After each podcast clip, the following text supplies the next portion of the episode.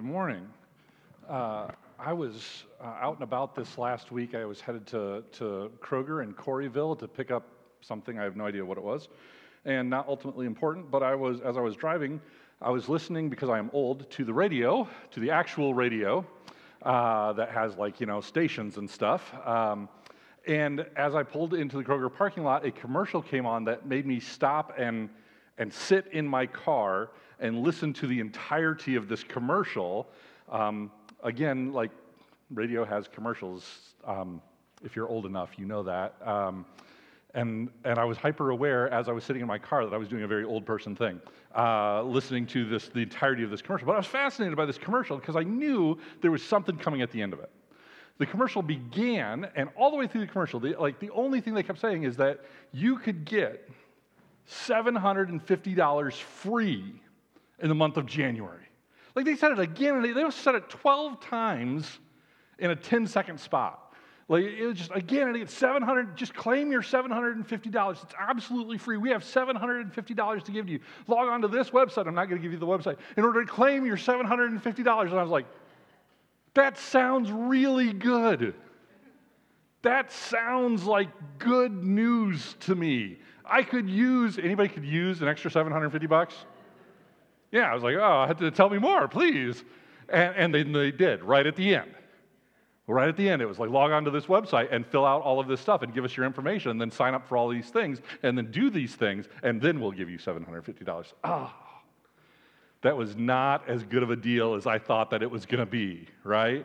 Like, all of a sudden, instead of just giving me seven hundred fifty dollars, I now had to give them information about myself. I had to sign up for a bunch of stuff. I had to participate in a bunch of stuff in order to get this supposedly free thing. And so what appeared to be good news at first ended up not being good news.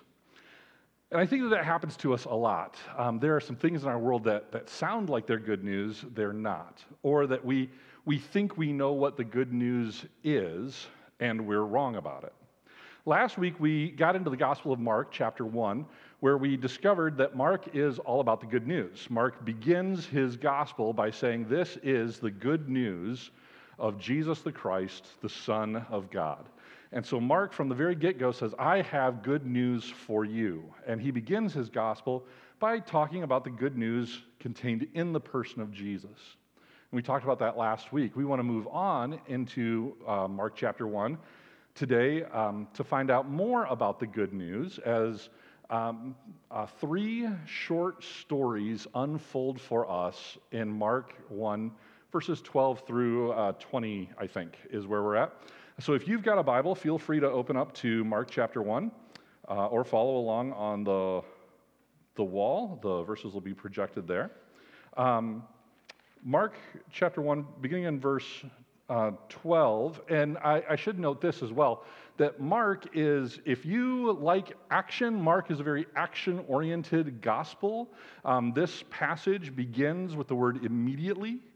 Uh, immediately, the Spirit of God does something, and it's going to show up multiple times in our text today. In fact, in Mark chapter one, the word uh, immediately shows up no less than twelve times.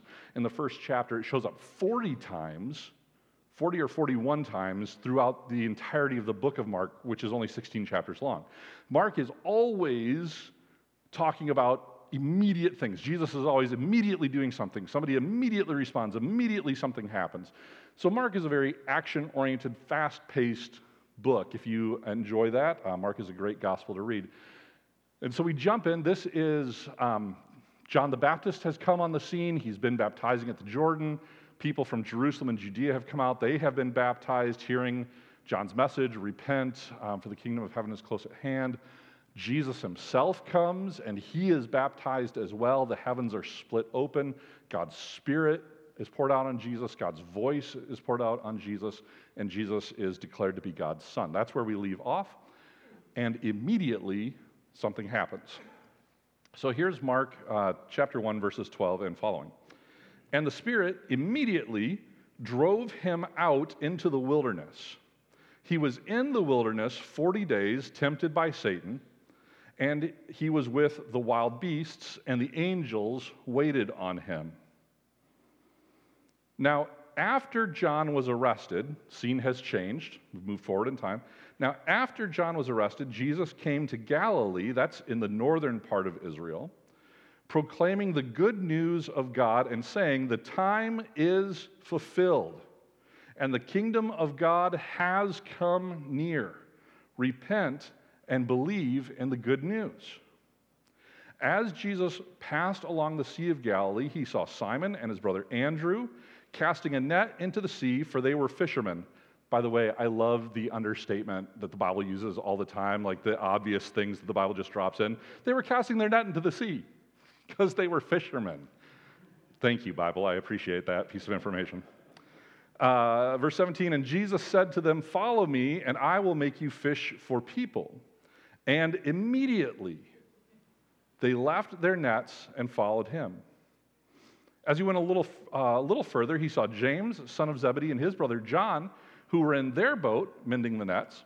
Immediately he called to them, and they left their father Zebedee in the boat with the hired men and followed him. Three very short stories um, that really kind of encapsulate the beginning of Jesus' ministry. This is how Jesus starts his work in the Gospel of Mark.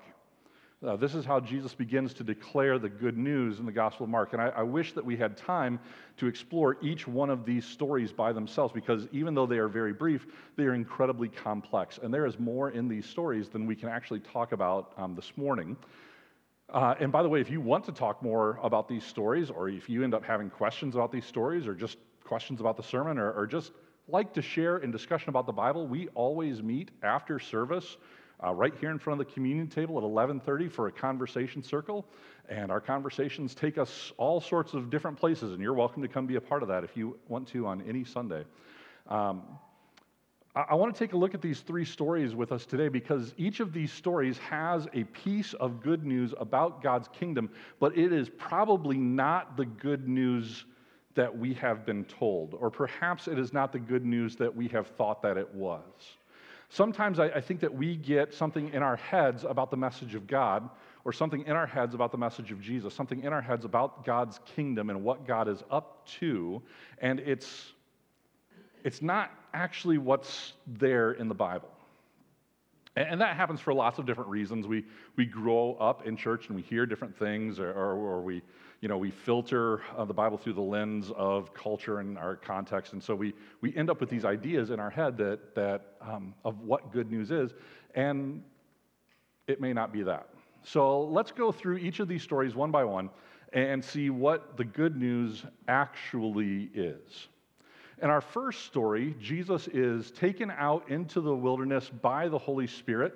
He's actually driven out. It's a very powerful word, driven out into the, the wilderness by the Holy Spirit. This is not necessarily a bad thing. It is in the wilderness that Jesus often spends time with the Father. Um, but in the wilderness, we discover that he is tempted by Satan.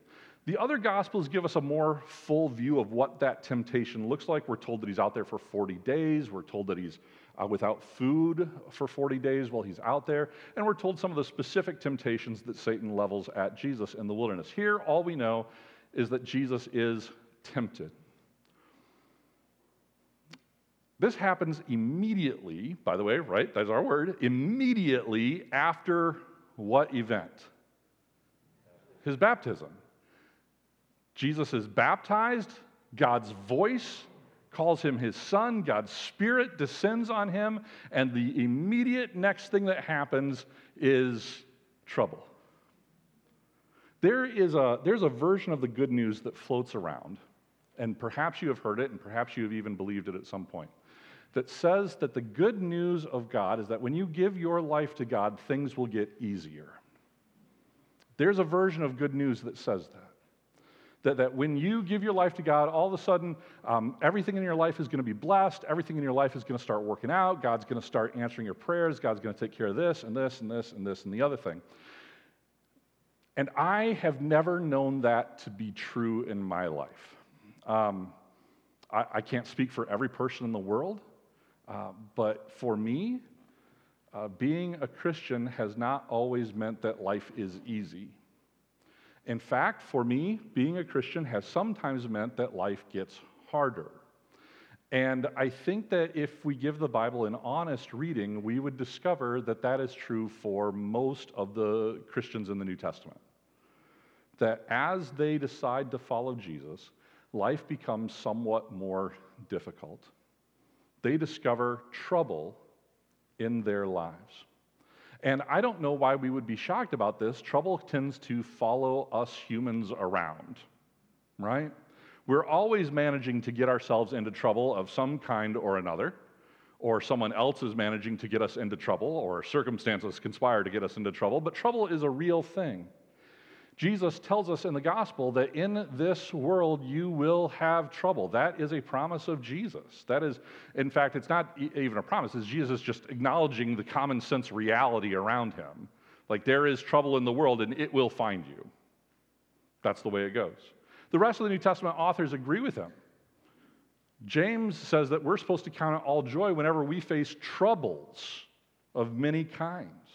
Paul says that he wants to know Christ, but in order to know Christ, he has to know Christ's suffering.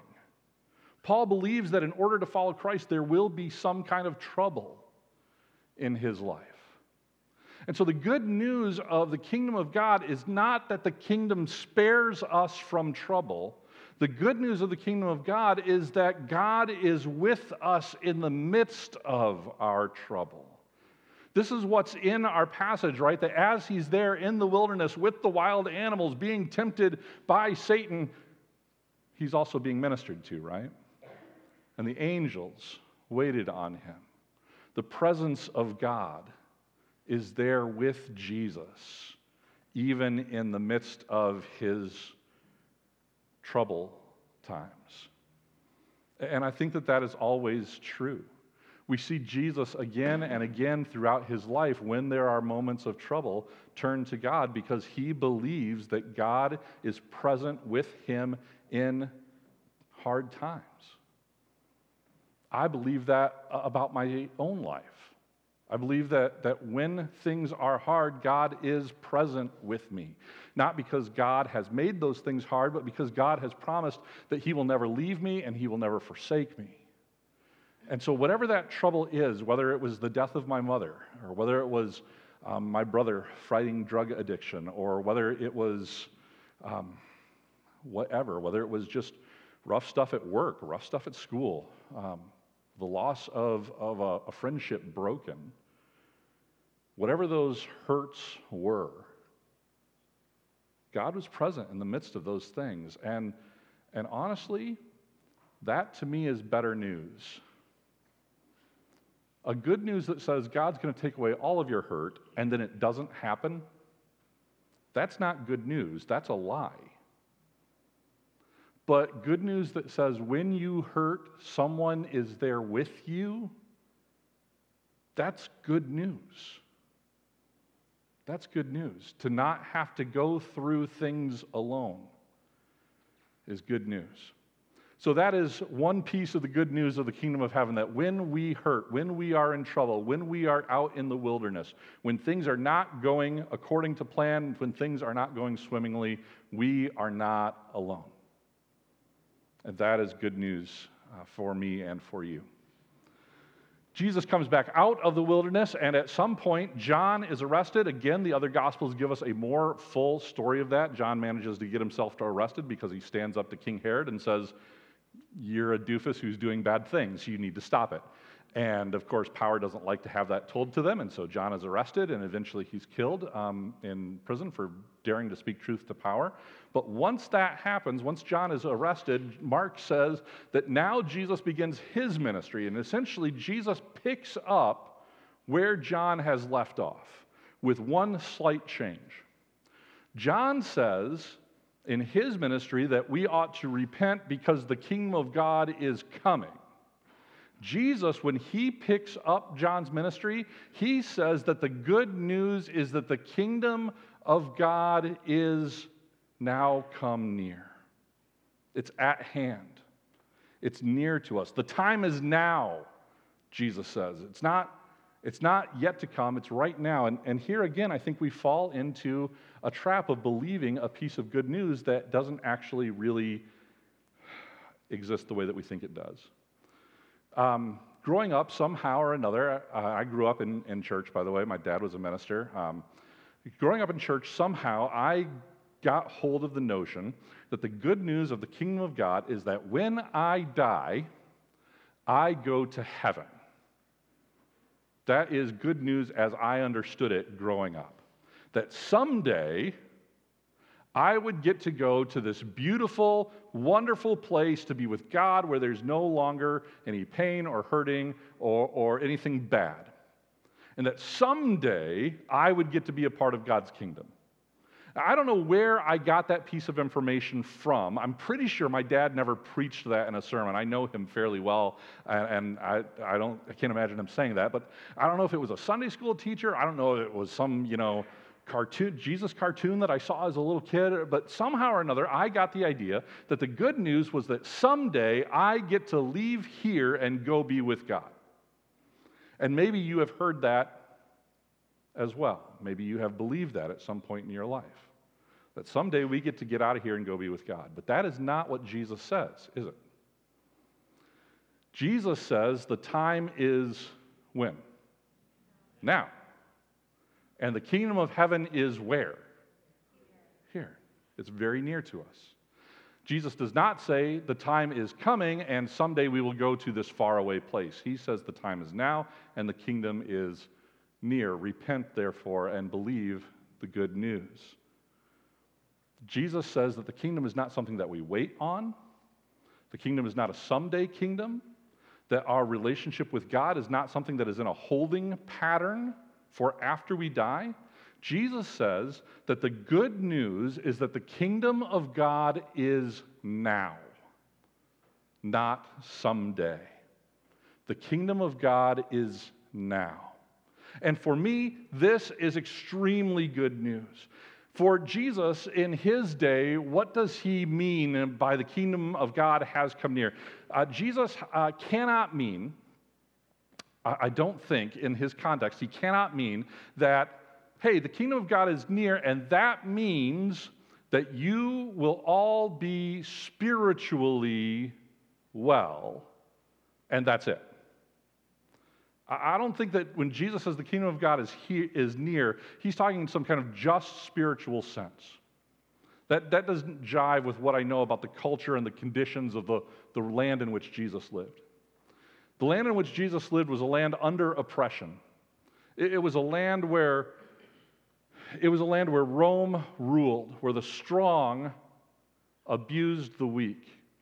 It was a land of economic exploitation and oppression. It was a land where it was a land where foreign power held sway, and it was a land where the people of God were once again denied a full life in the land that God had promised them. And so if Jesus comes onto the scene and he says, the kingdom of God is near, he cannot just be telling people, it's okay because God is in your heart. Don't worry about the rest of the world. That is not good news to me. We live in a world that is screwed up, and it does not take a lot of imagination to see that or a lot of effort to realize that. Andrea was just up here a few minutes ago telling us about the reality, the sheer staggering number of people, even in the greater Cincinnati area, who may be victims of, of trafficking. That's a staggering number. To hear that, to see war, to see poverty, to see famine, to see hunger, to see mass incarceration, to see racism played out on a daily basis on both a local and global stage. If I hear Jesus is here and he's going to make a difference in your soul but not in the world around you, that is not good news. That's not good news. That's escapism. I have no interest in that kind of a gospel.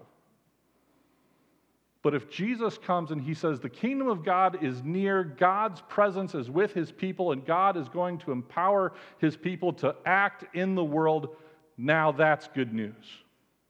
If the kingdom of God is drawn near, and that kingdom as promised in the Old Testament and as evidenced in the New Testament is a kingdom of justice, It's a kingdom of healing. It's a kingdom of freedom. It's a kingdom of liberation. It's a kingdom where the, the downtrodden are lifted up. It's a kingdom where the marginalized are brought front and center. It's a kingdom where the oppressed and the victimized are given justice. If that kingdom has come near, that is good news. And so the good news of Jesus is that God's kingdom, this kingdom of shalom, of wholeness, this kingdom of the world made right has begun to invade this world. And the kingdoms of this world are fighting back against it. We are constantly in the midst of this struggle, this tension between the kingdom of God and the kingdoms of this world. And the good news is that the kingdom of God is still advancing into this world, and you and I can be part of it, not someday, but today. The time is now, Jesus says. Repent and believe this good news. Repent is, is one of those words, if you grew up in church, you heard it a lot. Uh, but still may not know what it means. If you didn't grow up in church, you almost never hear this word. Repent is um, this fantastic word that really means something like reorient your life around God.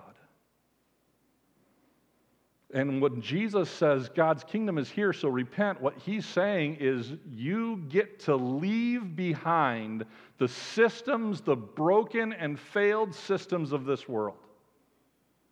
You don't have to walk captive to those things.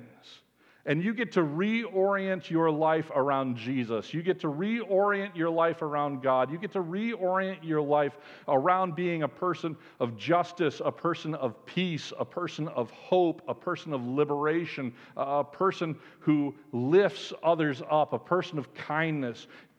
Repent, reorient your life, leave behind the kingdoms of this world, and come be part of the kingdom of God. That's good news to me, that the kingdoms of this world are not the only things that I have.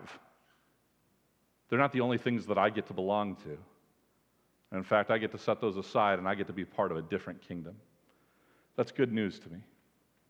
It's good news to me that when trouble is here, God is with me, and it's good news to me that in the midst of this dark world, there is another kingdom that I get to be a part of.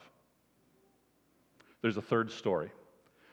Jesus goes on, and as he's proclaiming this good news of the kingdom, he wanders along the uh, Sea of Galilee, uh, and there he meets Simon and Andrew, James, and John. We know these four people as Jesus' first disciples, who go on to become his apostles and uh, go on to lead the church. But here, they are fishermen, as many, many people are who live around the Sea of Galilee. That is what you do. Jesus comes to them and he calls out to each set of brothers, "Follow me, and I will make you fish for people." And both sets of brothers absolutely do. There is a version of the good news that floats around that says something like, we are recipients of what Jesus has done, and that is good, and then does not call us to do anything about it. There is a very weak, very watered-down version of the good news that floats around that essentially says you can keep living your life exactly the way that you were, exactly the way that you want to, and still have Jesus. Jesus rejects that good news. Jesus says that isn't good news. When Jesus comes on the scene, comes to Andrew, Simon, James, and John, he does not say, "Hey guys, I'm Jesus, believe in me, and then have fun fishing." Instead, he says, "Come follow me." There is a kingdom that you get to participate in. And so the good news is not that, that we are passive recipients of, of what God is doing, but the good news is that we are active participants in what God is doing. We get to join into the work of God. And that's amazing to me. Because let's face it, um, I know myself, and more often than not, I am a colossal screw-up. I can I can list very easily my weaknesses and have a lot of trouble coming up with my strengths. I've been around me long enough to know what those weaknesses are. And yet God still invites me to come along on his journey to help him do his work. Not because God is super impressed with me, but because God loves me enough to give me purpose and to invite me into participation with Jesus in sharing the good news of his kingdom. And so he says to Andrew, Simon, James, and John, come along with me. I have purpose for you. You get to participate in kingdom building. It's very interesting, um, this, this call, come with me, I'll make you fishers of men. People have wondered what that means for a long time, and, and many, many people, and especially in the Western kind of American church, have kind of concluded that this means that, that we get to help save souls. But again, I don't think that that's what Jesus is driving at. I'm not sure that Jesus is just out to win people's souls for God. Because if that's all it is, there's no change of life, and Jesus appears to be about changing people's lives. When Jesus says, come follow me and I'll help you fish for people, he seems to be alluding to a scripture in the Old Testament, in Jeremiah sixteen sixteen and following, where God says through the prophet Jeremiah that, um, that he is about to send out fishermen and after them hunters who will go fish for and hunt for the wicked in order that they might be taken out of the land. Uh, this information is uh, relatively new to me. I had not made that connection before. I'm thankful to Sarah Bowman for sharing um, the work of a pastor in India, Indianapolis, Matt Tebbe, with me um, to kind of turn me on to this idea. And that when Jesus invites his disciples to come follow him, it's not just about sharing good news that saves somebody's soul, although that is good in and of itself. But there is an additional component of that, that part of our fishing for men is helping people to understand where they have missed the mark of God's kingdom and declaring that the injustice is injustice, that oppression is oppression, and that these things are intolerable to God, and a change of life must be made. Part of fishing for men is saying, we can't live the same way anymore. There's a new kingdom in town, and we have to live up to its standards. Three very short stories, but three truths about the good news. That when we are in trouble, God is near. That God's kingdom is not far away, but it is near to us, and we get to be a part of it now. And that we do not passively receive God's kingdom, but become active participants in it. I believe that these three things are good news in Jesus' day. I believe that these three things are good news in our day. And I believe that these three things are good news for these two reasons. First, it means that we have purpose. It means that we have purpose. Jesus says that there is a good, there is a kingdom here, and you get to participate in it. You get to come along with God, and you get to help make a difference in the world. You get to fight against the kingdoms and the principalities and the powers of darkness in this world. You get to help change people's lives. You get to help bring people to the kingdom and help them reorient their lives around Jesus. We have purpose. I believe that this is good news because it also means that we have presence. That we have the presence of God with us, and that we get to be his presence in the world, making God real to our neighbors, to our friends, to our coworkers, to our classmates. There is good news about the kingdom of God. It's good news that I need. It's good news that we need.